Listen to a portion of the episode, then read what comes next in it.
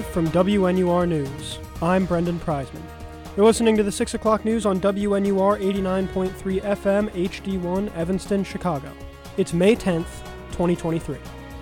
Tonight, on WNUR News, Guardians of the Galaxy 3 hits theaters, a surprising resident of Northwestern's campus, and the Wildcats athletic teams kicking into high gear. Those stories coming up tonight on WNUR News at 6. Thanks for tuning in. There's no local story tonight, so we will begin with arts and entertainment. This past Friday, Guardians of the Galaxy Volume 3 premiered in theaters, the first installment from the franchise in six years. It's shown some success in the box office and had garnered praise from critics and animal activist groups alike. Paul O'Connor has the story.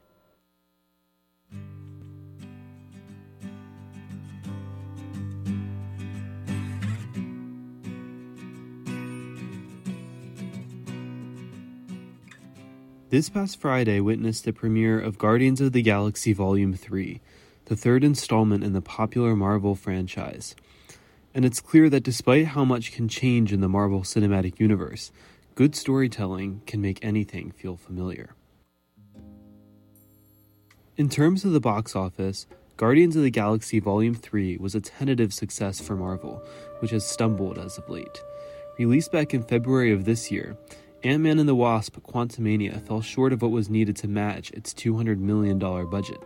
And according to Variety, Ant Man's flop came alongside other disappointing performances for the Marvel Universe, such as Thor back in 2022 and Doctor Strange in the Multiverse of Madness, also from 2022.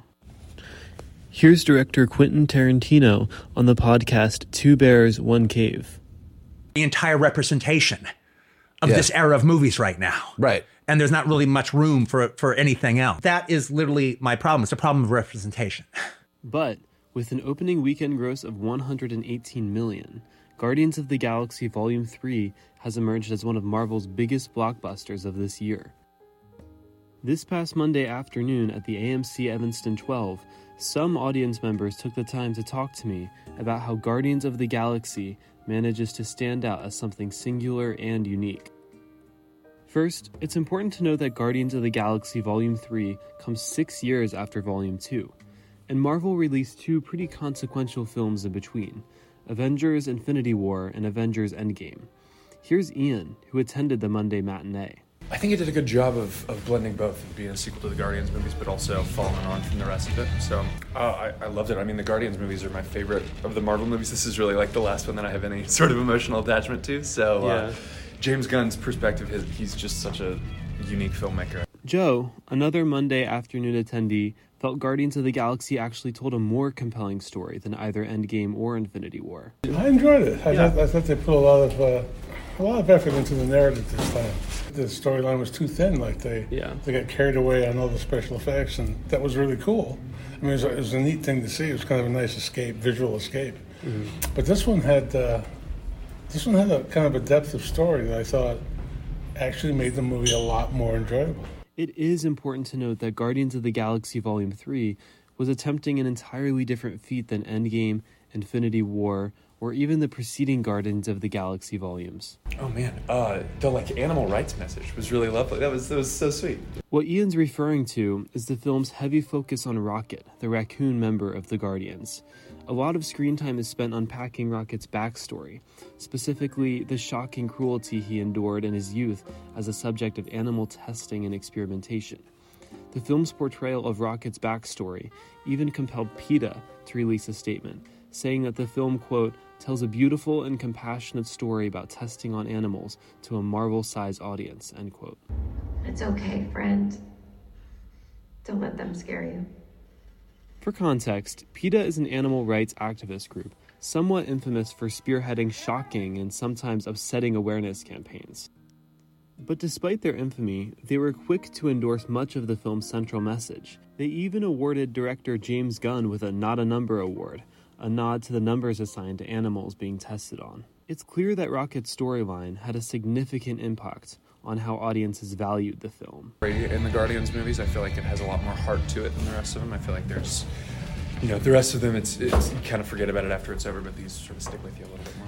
Music is another signature aspect of the Guardians franchise. The music's always good. Yeah, yeah, Music's always good. yeah, yeah. yeah. You know, they don't they don't skimp and they don't they don't uh, they don't short circuit things when it comes to the music. One of the most iconic scenes in the whole franchise is perhaps the opening scene in Volume 1, where Peter Quill, played by Chris Pratt, can be seen kicking monsters alongside to the beat of Come and Get Your Love by Lolly Vegas. Volume 1's soundtrack, called Awesome Mix Volume 1, even hit number 1 on the Billboard Hot 200.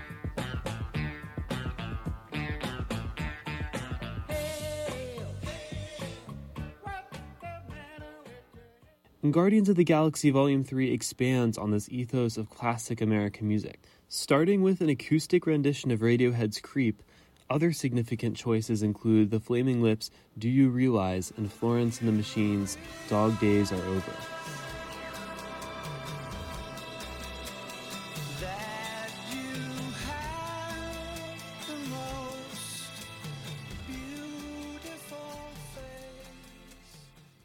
It's no secret that the old structures of the Marvel Cinematic Universe are fading. Even as movie theater attendance continues to rise back to pre pandemic levels, it's been difficult for Marvel to maintain a steady source of interest. However, consistent enthusiasm for franchises like Guardians of the Galaxy reveal a lot about what audiences are really looking for. But I'm always I'm always really interested in how people decide to tell a story. Yeah. It's just a fascinating thing. For WNUR News, I'm Paul O'Connor.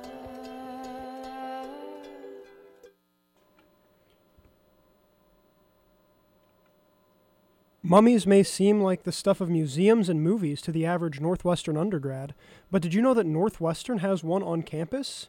Mika Ellison has the story. Her story. This story centers around the mummy itself and brings up questions about ownership, respect, repatriation, and belonging that are being played out on campus.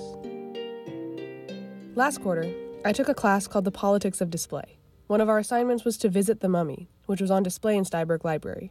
One of the people also taking that class was Weinberg senior Katie Kim. She's an art history and political science major.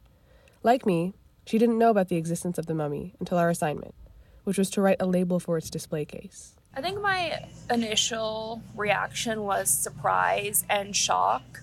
I think it's important to note that for the purposes of this assignment, we couldn't opt out of not displaying the mummy, which I feel like is a decision that I prefer. It made me really think about the ways in which, through this label, I could communicate um, that this just wasn't an object and that we could present the mummy in a way that, like, both respected its humanity as a as a person um, and also like the aesthetic considerations. To visit the mummy, students enter Garrett Evangelical Theological Seminary, the graduate school of theology on Northwestern's campus, and turn right to enter Styberg Library.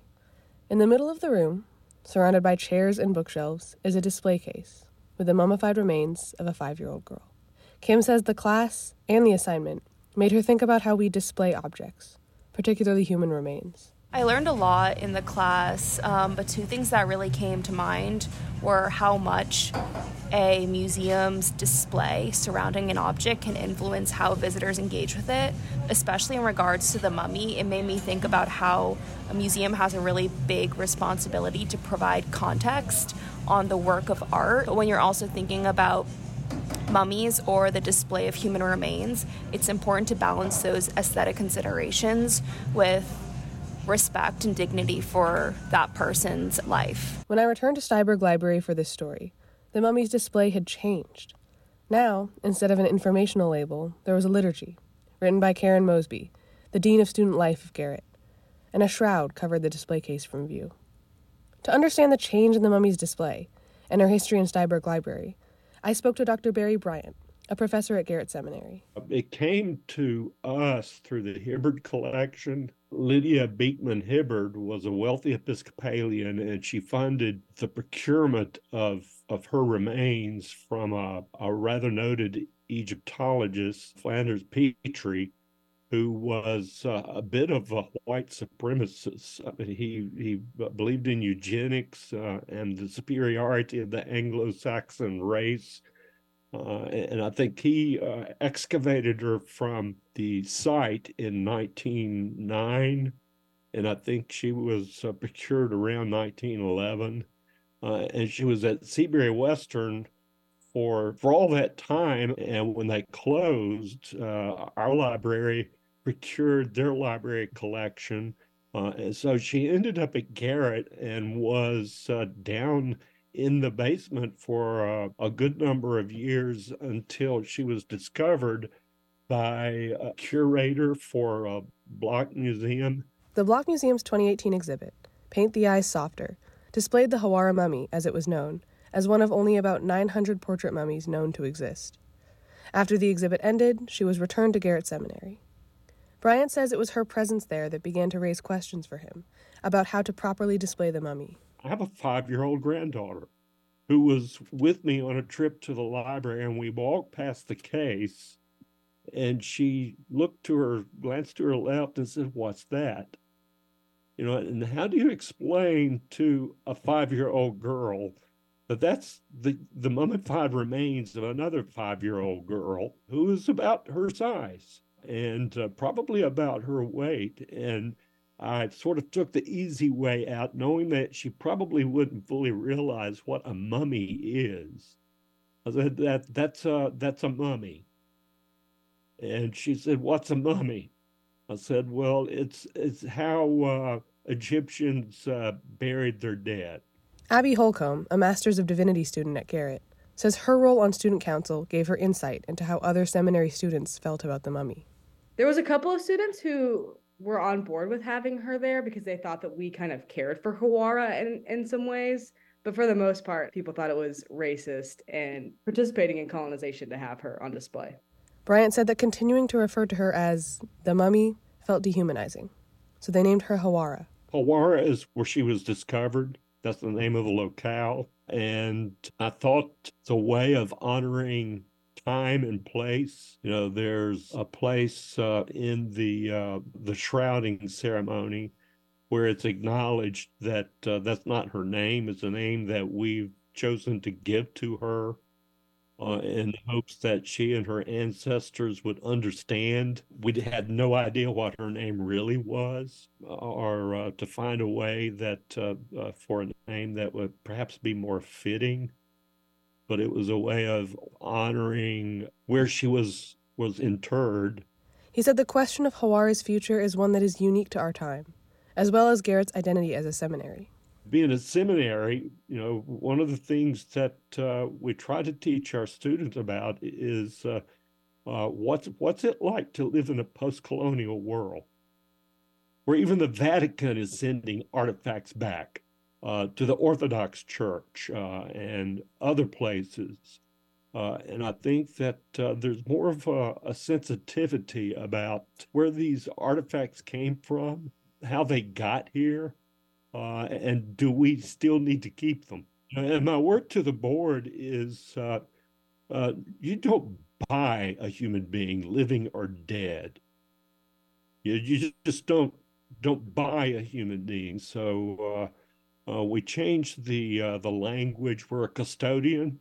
We're stewards of her remains until we can figure out what do we do with her remains that's in keeping with our values. Holcomb agreed and added that Hawara's history is one of the reasons a solution is so hard to find.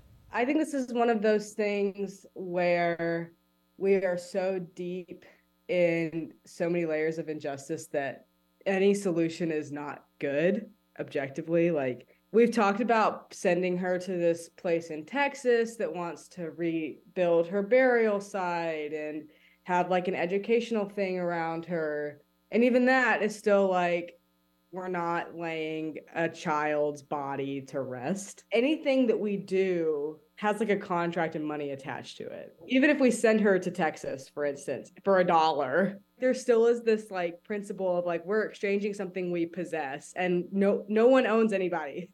And mm-hmm. so like we're treating her like we own her um even in the best of our solutions. And so all of that has been frustrating. Bryant conferred with an Egyptologist in Cairo who told him that if Hawara was repatriated or returned to Egypt, it was likely she would just be put into storage again. The other option was to send Hawara to the museum in Texas, where she could be displayed with more respect. Bryant considered both, but came up with another solution in the meantime. I thought we've got to come up with a, a plan for either finding her another resting place or finding a solution for keeping her there. And that's when I came up with the idea of shrouding. I went down to uh, the fabric shop here in Evanston and bought an ample supply of uh, Egyptian linen, and that's what she's covered in. And it's uh, a way of trying to uh, uh, to honor humanity, her humanity, and if she stays with us, she'll remain shrouded. The liturgy, or the call and response Dean Mosby conducted during the shrouding ceremony, aimed to tell the story of Hawara and show respect for her death. So the shrouding was, yeah, our band aid solution till we find a better one. And we wanted to make it ceremonial as like a way of honoring and respecting her. And we basically read these pieces about how we can't undo the injustice that has been done, but we're going to do our best to try to steward something that's more honorable and respectful of Hawara's life and that something that humanizes her. I asked Bryant what he thinks the best case scenario is for Hawara. Oh, the the best of all possible worlds would be for her to go go back to Hawara and be re-entombed. But there's still excavation going on there. I've just left that all in the hands of our board of trustees, which are meeting next week, in fact, to determine should we keep her uh, and just have the the shroud uh, over the uh, the case, or should we find an, another uh, location for her? Until then, as Hawara's fate hangs in the balance, she remains in Styberg Library. For WNUR News, I'm Mika Ellison. Welcome back to WNUR News. It's 6:24 p.m. Central Time and since it's Wednesday, that means it's time for the sports report. Good evening. I'm Brendan Preisman. It's time for your NU Sports Report for the week. The softball team closed their season out with a series win over Rutgers, clinching a year in which they won every Big Ten series they played. The first win over Rutgers also clinched the outright Big Ten title for the Wildcats, who currently sit at 19th overall in the latest rankings. The conference title is especially sweet as the second straight the team has won. The series also concluded a stretch in which the team went 15 and 2. The heroes of the series were Danielle Williams and Kansas Robinson. In the first game of the series, Robinson had a two run home run and an RBI single. She followed that up by going two for three in the next game. As for Williams, she forever etched her name in program lore. In the first game, she went five innings and allowed just one hit. She then followed that up by going the distance in the third game of the series. In that game, despite six hits, she was able to keep Rutgers off the scoreboard. The win was her 17th of the season and the 100th of her illustrious career. The team begins the Big Ten tournament tomorrow against either Maryland or Iowa. The men's tennis team participated in the NCAA tournament over the weekend. The first matchup was against UCLA, and the team was able to win 4 2. The Wildcats took the doubles point easily, winning both matches. The teams were Gleb Blekher with Ivan Yatsuk and Simon Bratholm with Stephen Foreman. Things seemed bleak after that, with UCLA taking the first two singles matches. However, Northwestern would bounce back strong. Bratholm and Foreman both won their singles matches, putting UCLA on the brink. Gleb Blekher lost the first set of the clinching match, but won both the second and third sets to seal victory. The tennis team advanced to the second round for the third straight year. Their opponent was Kentucky, and at first things appeared great for the Purple Wildcats. Bratholm and Foreman took the first doubles match, which was a great sign. Unfortunately, Northwestern then dropped the next two doubles matches, giving the point to Kentucky. In singles, Yatsuk won his match, as did Blekher. Presley Vineman also won his match to put Northwestern one win away from advancing. They could not. The Cats collapsed at the worst possible time, with Bratholm, Foreman, and Trice Pickens all blowing one set leads. When the dust settled, Kentucky had won 4 to 3 and advanced to the next round. The women's lacrosse team won the Big Ten tournament in a 14 9 defeat of Maryland. The game marked the second time in a month Northwestern beat Maryland, both for conference titles, regular season and postseason. Izzy Scane, the Big Ten Attacker of the Year, led the way with four goals and two assists, Erin Coykendall, Hailey Rhatigan, and Maddie Taylor all had two goals apiece to help the offense along. On defense, Molly LaLiberty was a brick wall, saving 11 of the 20 shots that came her way. Thanks to a dominant second half in which they outscored Maryland 7 3, Northwestern was on cruise control for much of the game. The team was named the number one overall seed for the upcoming NCAA tournament. Their first opponent will be either Michigan or Central Michigan this Sunday, May 14th. The struggles for the baseball team continue as they've now lost seven of their last eight games. The Wildcats were swept by Indiana in a series where the offense never really got going. In the first game, only Stephen Rustich had multiple hits and the team was shut out. The second game went to extra innings, but Northwestern gave up three runs in the top of the 12th inning to seal the loss. In the third game, the offense did show up, scoring nine runs. Unfortunately, the pitching collapsed, giving up 11 runs on 10 hits and completing the series sweep. To make matters worse, the team then lost yesterday on the road to Milwaukee, a team from the Horizon League. At this point, fans of the team should be grateful that the season ends later this month. And finally, some great news for the men's basketball team. Boo Buie, the graduate student point guard, announced that he would return for one final year in purple. Buie was named first team All Big Ten last year after a stellar season. He averaged 17.3 points, 4.5 assists, and 1.1 steals per game last year. He was also the main offensive player on the team's improbable run to finish second in the Big Ten. Following the excellent season, Northwestern received their second ever bid in program history to March Madness. Buie scored 22 points in the team's first round victory over Boise State. He also scored 18 points in a valiant effort in the second round loss to UCLA. With Buie returning, the basketball program hopes they won't have to wait long to make a third appearance in the big dance. For WNUR News, I'm Brendan Preisman.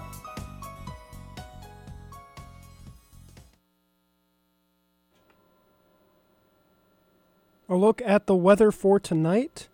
It should be mostly clear for the rest of the night with temperatures dropping into the low 50s overnight. Thursday's weather should be much the same as today's, mostly sunny skies, low winds, and temperatures reaching the mid to high 60s. Friday, though, might require an umbrella. The temperatures will be in the mid to high 50s throughout much of the day. Unfortunately, there is also a 60% chance of rain Friday morning. Taking a look into the headlines, Evanston City Council has moved forward with the single use bag tax. The bill originally appeared before the City Council in January, but was pushed back due to controversy. After some reworking, the bill was passed earlier today. It includes a 10 cent tax on carry-out single-use bags, but restaurants, non-chain stores, and businesses smaller than 10,000 square feet are exempt. Thanks to these changes, the bill was passed unanimously. C.H. Johnson Consulting will conduct a study on the potential economic impact of the new Ryan Field. The firm will investigate how the stadium renovations will impact the Evanston community. There have been studies done by the university, but many Evanston residents doubt their reliability. Whether or not this independent study will agree with the findings by the university studies remains to be seen. And George Santos, the controversial New York congressman, has been hit with 13 federal charges. The charges include wire fraud, theft of public funds, and lying on his disclosure reports to the House. Prosecutors also say that Santos allegedly falsely applied for unemployment benefits. The charges are not enough on their own to remove Santos from Congress. He must be voted out by his fellow Congress members. The last congressperson to be expelled was Ohio's Jim Traficant in 2002. Traficant was convicted of bribery, racketeering, and tax evasion. He was expelled by a vote of 420 to 1. That's all for WNUR News at 6 p.m. For more news updates and reports, follow us on Twitter at WNUR News. You can listen to these and other WNUR news stories on our website, WNUR.news. That's WNUR.news. Find us on Apple Podcasts, Spotify, or wherever you listen to podcasts. Our producer today is Jesse Chen, and our reporters are myself, Micah Ellison, and Paul O'Connor. From all of us here at WNUR News, thanks for listening. I'm Brendan Preisman. Catch our next newscast on Friday, May 12th at 6 p.m. Now back to scheduled programming.